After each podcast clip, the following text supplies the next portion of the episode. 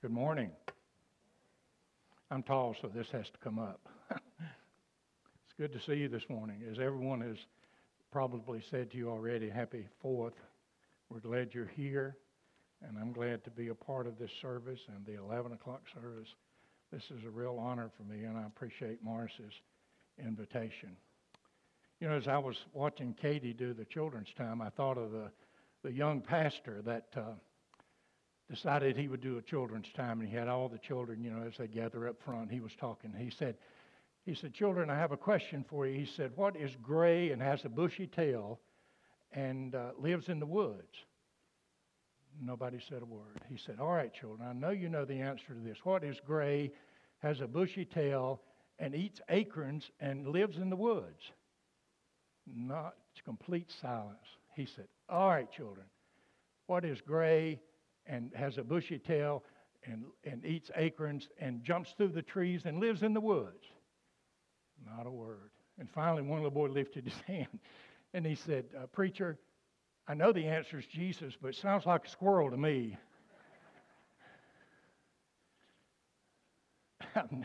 I, I could see that happening. I've done children's time through the years, and it's amazing what the children come up with, the, the, the comments they make.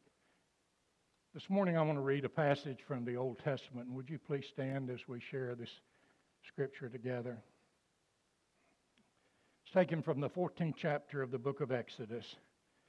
And it says, Then the Lord said to Moses, Why do you cry out to me? Tell the Israelites to go forward.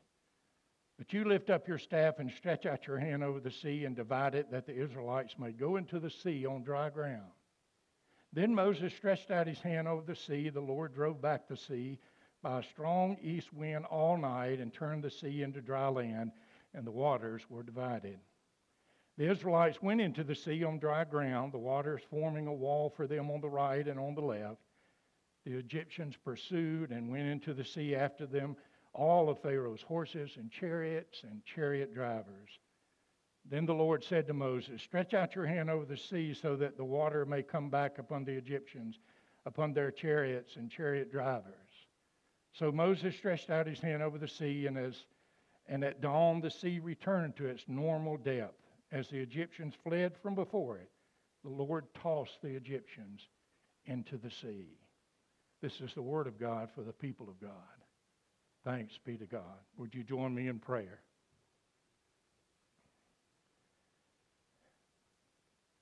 And now, Lord, may the words of my mouth and the meditations of all of our hearts be accepted in thy sight, O Lord, our strength and our Redeemer.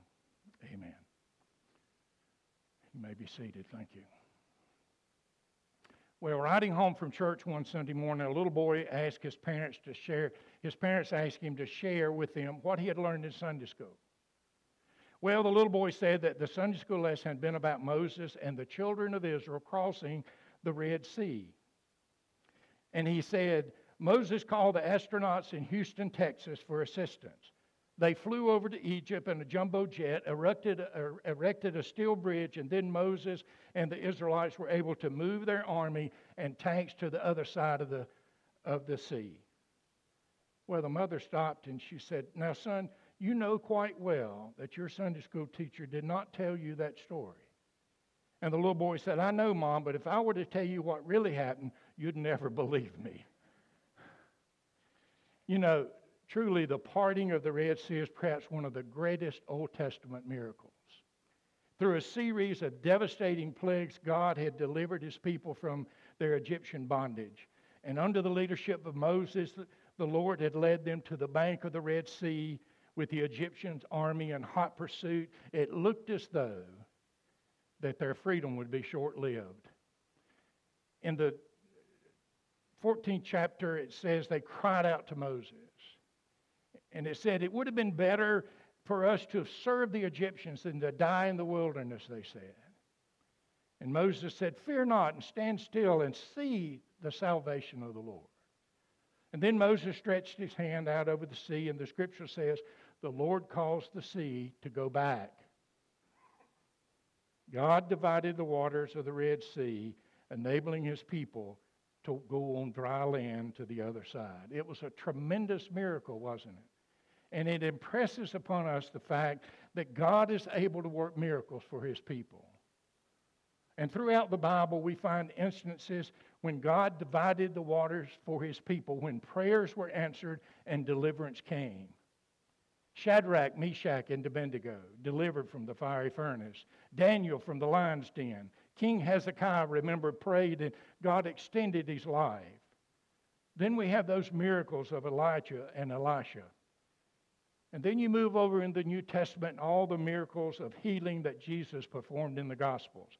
And then in that 12th chapter of the book of Acts, the church prayed, and Peter, remember, was delivered from prison. You see, all of these and many more testify to the times when God divided the waters for his people. Such was the experience of Captain Eddie Rickenbacker, who, along with seven other men, were lost at sea. In answer to their prayers, God sent a seagull for food, and it landed on Rickenbacker's head.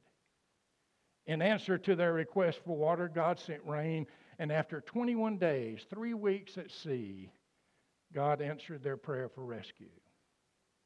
You know, when we ponder the miracle that God worked for Moses and the children of Israel at the Red Sea, and many other accounts, both in scriptures and in our Christian experience, we stand amazed at God's power to work miracles for his people in answer to their prayers. But we are equally reminded that God does not always divide the waters as we want. Sometimes we pray fervently and faithfully and nothing happens. We pray for a critically ill loved one or friend to be healed and they grow worse and they die. A wife prays for her husband to come to Christ and he remains unconverted. Parents pray for a wayward child, but the child goes astray. There's not a one of us in this room this morning that could not cite examples of our own in which we feel as though our prayers have gone unanswered. And you know, the Bible is full of unanswered prayers as well as answered ones. Moses prayed to remember to enter the promised land, but he died on the east of Jordan. David in the Psalms cries out on numerous occasions, Oh my God, I cry he said, In the daytime, but you don't hear me. Isaiah said, You have hidden your face from us. Jeremiah called out in anguish and said, Thou hast covered thyself with a cloud that our prayers should not pass through. Habakkuk the prophet cried, O Lord, how long will I cry and you won't hear me? You ever felt that way? Job struggled with the question of unanswered prayer, didn't he? His crops were and livestock were devastated. His children were killed. His body was covered with sores. His wife deserted him. We can scarcely blame him for asking God, What profit shall we have if we pray to him? Jesus in the Garden of Gethsemane, remember, said, My Father, if it be possible, let this cup pass from me. If there's any other way, that we can accomplish the salvation of humanity. Let it happen.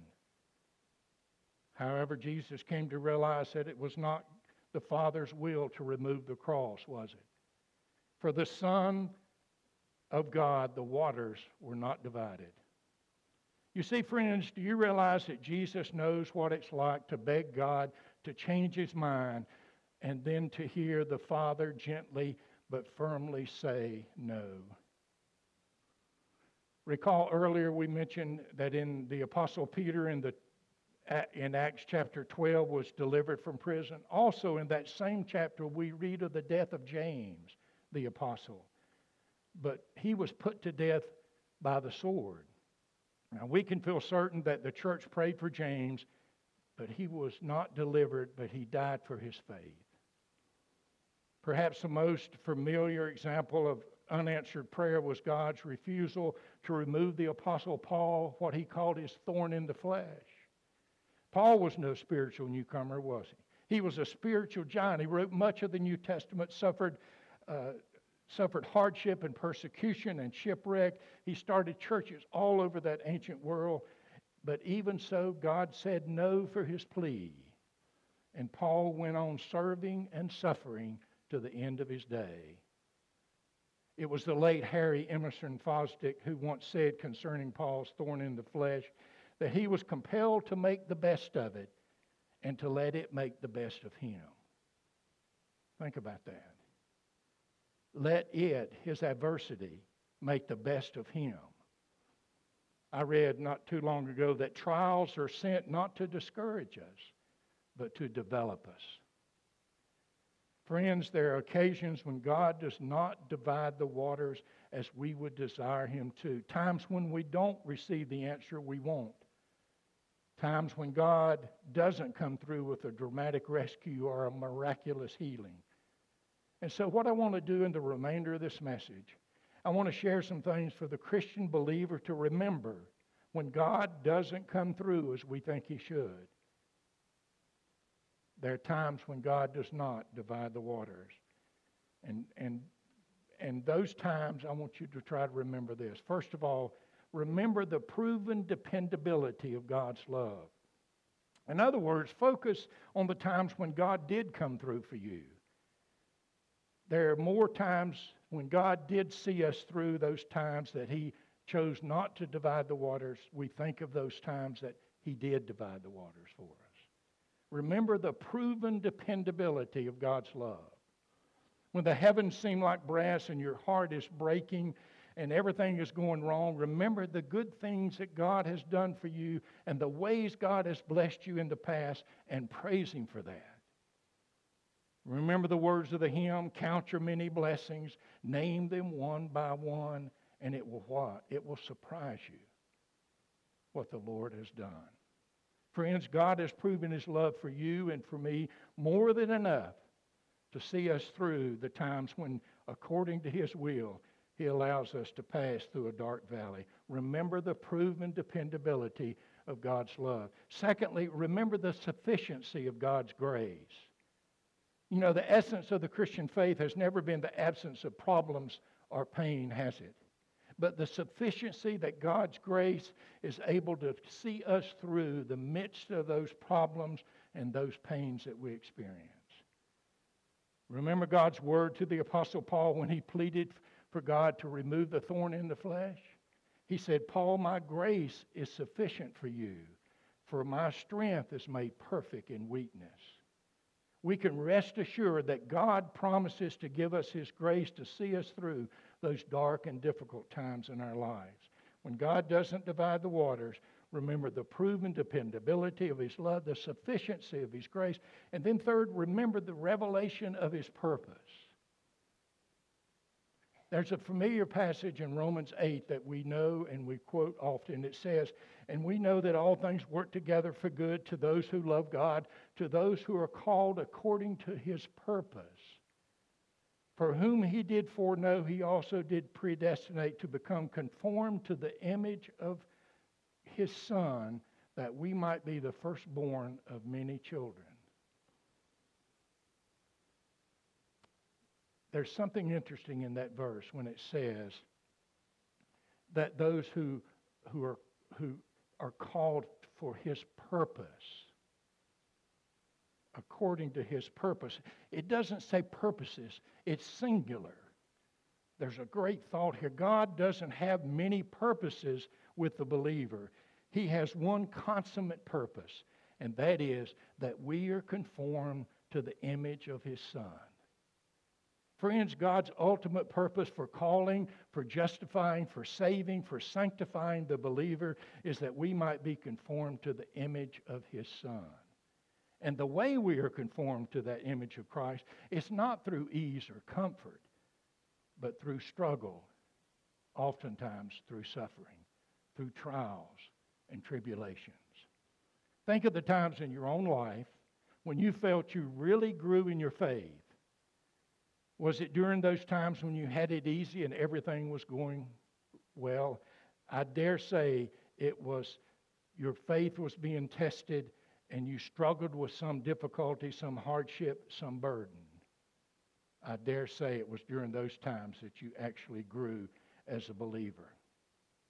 Writing to those group of persecuted Christians in that first century, in the little book of James, it says, Consider it all joy, my brethren, when you encounter various trials, that the testing of your faith will produce patience. There's an illustration that it's a story told of an old miner in Colorado stirring some melted gold. He would turn up the heat and turn down the heat, and some tourists who had, were, were watching him said, one of them said, What are you doing? And the old miner said, I'm refining the gold. I'm trying to get the dross off and the dirt off. He said, I turn up the heat and I turn it down a little more, and waste comes to the top, and I skim it off, and I turn it up, and more impurities come to the top, and I skim them off. The tourist then said, Well, how do you know when it's done and you can turn off the heat? And the old miner said, When I can finally look into the gold and see the reflection of my own face. Friends, when God doesn't divide the waters and we're going through the refining process, remember the revelation of His purpose that we're to be confined to the image of His Son. There's an old, I remember an old preacher saying one time that Christians and a tea bag have much in common. Neither one is any good until they go through some hot water. And I thought, there's a lot of truth in that. When God doesn't divide the waters, remember the proven dependability of His love, the sufficiency of His grace, the revelation of His purpose. Remember the uniqueness of His person. I believe the Bible wants us to learn to rejoice more in who Jesus is rather than what He's currently doing for us. Not just His latest blessing or His most recent gift, but His unchanging person. You see, if we simply rejoice in the Lord when our circumstances are good and we fail to rejoice when things are not so good, then we haven't learned to rejoice in the one who never changes.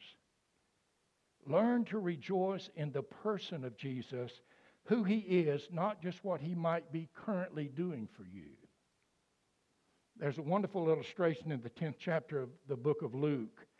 Jesus sent out his disciples to, on a mission trip, and when they returned to report their experience, they were almost beside themselves with excitement. In essence, they said to Jesus, Lord, we've been raising the dead and healing the sick. Man, this is fantastic. Hot dog, this is wonderful. Even the demons are subject to us. But Jesus said, Don't rejoice because the demons are subject to you. He said, Rejoice because your names are written down in the Lamb's book of life. Now, what was he saying? I believe he was saying there are going to be days when the demons aren't going to be subject to you. There are going to be days when everything is going to go wrong. You're going to work and pray and serve, and nothing is going to happen. You rejoicing something that never changes your relationship with me. Rejoice that you are my child, that you're redeemed by my death on the cross, and that your name is written down in glory. In other words, rejoice in me. When God doesn't divide the waters, remember the uniqueness of his person. I'm almost through. Remember the mystery of his ways. Listen, we need to learn, I believe, to distinguish between the acts of God, what God does, and the ways of God, what's God up to? It was, it was the act of God to allow Moses to live, what, 40 years in the wilderness to prepare him for what? To lead the children of Israel out of bondage. It was the act of God to allow the Apostle Paul to be cast into prison. It was the way of God to bring about most of the writings of the New Testament. It was the act of God to allow his son to die the barbaric death on the cross, but it was the way of God to bring about the redemption of the world. Remember God's word in Isaiah My thoughts are not your thoughts, neither are your ways my ways. For as the heavens are higher than the earth, so are my ways higher than yours. Try to interpret God not by what he's doing, but what is God up to. When God doesn't divide the waters, remember the mystery of his ways, and then remember the promise of his tomorrow. Remember that Romans 8:28 we looked at earlier, all things work together to, for good to them that love God? It doesn't say when, does it? Doesn't say when they will work together. We may not live it to see it come to pass. In Hebrews chapter 11, that great chapter of the roll call of the heroes of faith, it says, All these were still living by faith when they died. They did not receive the things promised, they only saw them from a distance. I love the story of the foreign missionary who was returning home after 40 years of service. On the same plane was a famous politician returning from a hunting expedition in Africa. As they, as they stepped off the plane, a band was playing and a great host of people had gathered to welcome the politician home. But no one was there to greet the missionary. He checked into a hotel in the quietness of his room. He began to pray he said, Lord, I've served you faithfully all of these years, and no one was here to welcome me home. And then in his heart of hearts, he seemed to hear the Lord say, My dear child, remember, you're not home yet. You're not home yet. Friends, for the child of God, it's not the best yet to be. It says, For we know that if our earthly house of this tabernacle were dissolved, we have a building of God, not a house not made with hands, eternal in the heavens. When God doesn't divide the waters, remember the promise of his tomorrow. And then finally, remember the comfort of his presence.